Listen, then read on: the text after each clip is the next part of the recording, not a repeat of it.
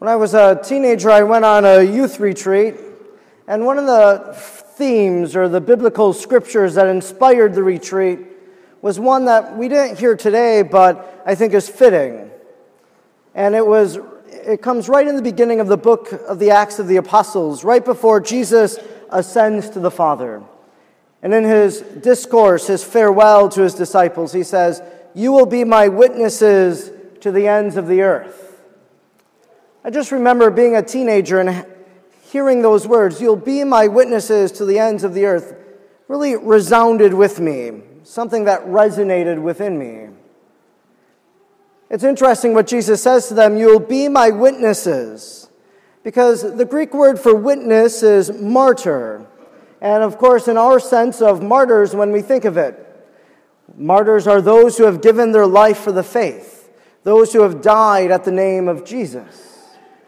And really, that was the fate for all the apostles, except for one, John the Evangelist, who they say was not martyred, but died as a martyr of love.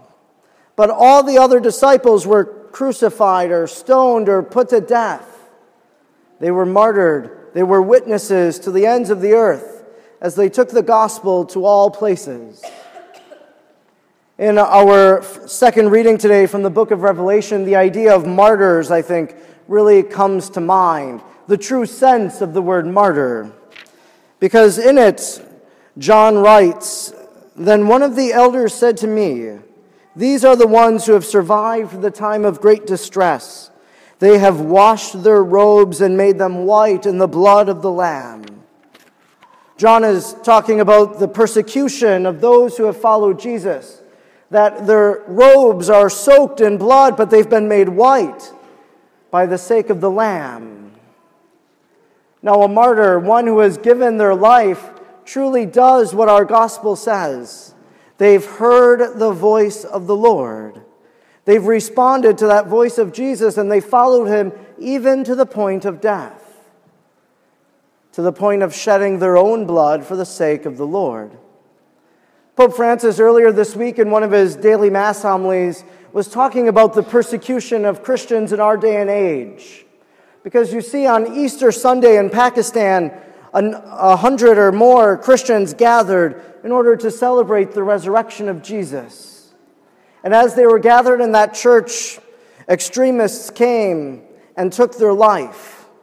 They died because they professed the name of Jesus or to think right before Easter, a few weeks before, the story that hit the news about the missionaries of charity, these sisters, there were four or six of them who were all beheaded. They were all killed in Yemen because of the work that they did for the Lord Jesus. Or in 2015, the 21 Coptic Christians who also were killed for the sake of their faith in Libya. The persecution of Christians still happens today. People are shedding their blood, giving their life for the Lord. They're witnesses to all of us who hear their story. Now, we probably don't want to die a martyr's death. It might not be the way we want to go. But yet, Jesus tells the disciples, You will be my witnesses to the ends of the earth. How are we then, if we're not going to shed our blood, but maybe we will? But most likely, probably not. How then can we be witnesses to the ends of the earth? I think it's also contained in our readings this weekend. First of all, in the first reading from the Acts of the Apostles, we hear about the early Christian community as they started to follow the teachings of Paul and Barnabas. Paul and Barnabas are ones who have listened to the voice of the shepherd. They're following Jesus. And because of that, they've attracted followers and they're bringing that news of the Lord to all that they meet. At the end of the reading, it says that all who were gathered there were filled with joy and the Holy Spirit. Think one way for us as Christians today to be witnesses are to be people of joy.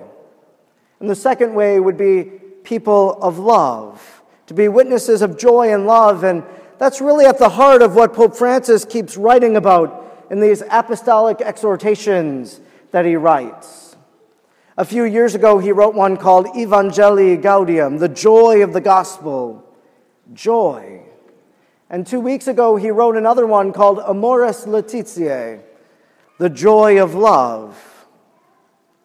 Pope Francis wants us to be people of joy and to be people of love, to be joyful. I think joy in the Christian life comes when, again, going back to the gospel, when we listen to the voice of the Lord, when we read the sacred words of Scripture, when we pray each and every day, listening for God's voice deep within. When we listen to that voice, when we hear God speak to us in the depths of our hearts, He fills us with joy. This past weekend, yesterday, we as a church confirmed 68 of our young people to be filled with joy and the Holy Spirit.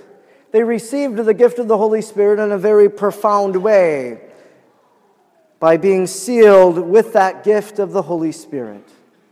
And one of the fruits of the Spirit is joy. And so we commissioned really our young people to be witnesses of God's love and joy to all they meet now. And for all of us gathered here, we're confirmed for many of us. And as confirmed disciples of the Lord, to be those witnesses of joy.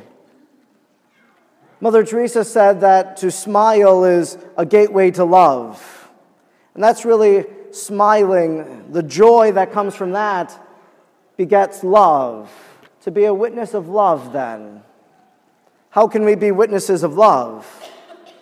During this year of mercy, the corporal and spiritual works of mercy are great ways to witness God's love to other people.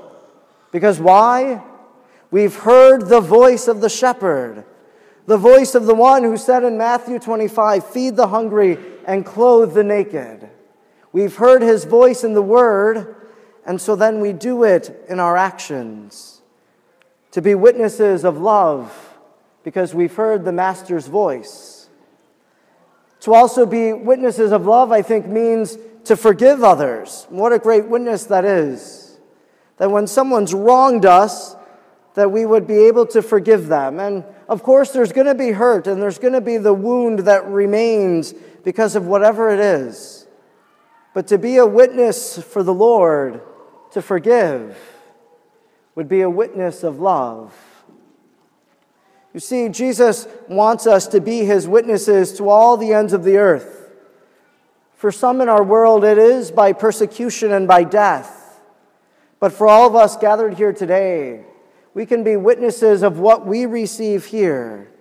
We can be filled with the Holy Spirit now filled with the love of God now as we receive Holy Communion.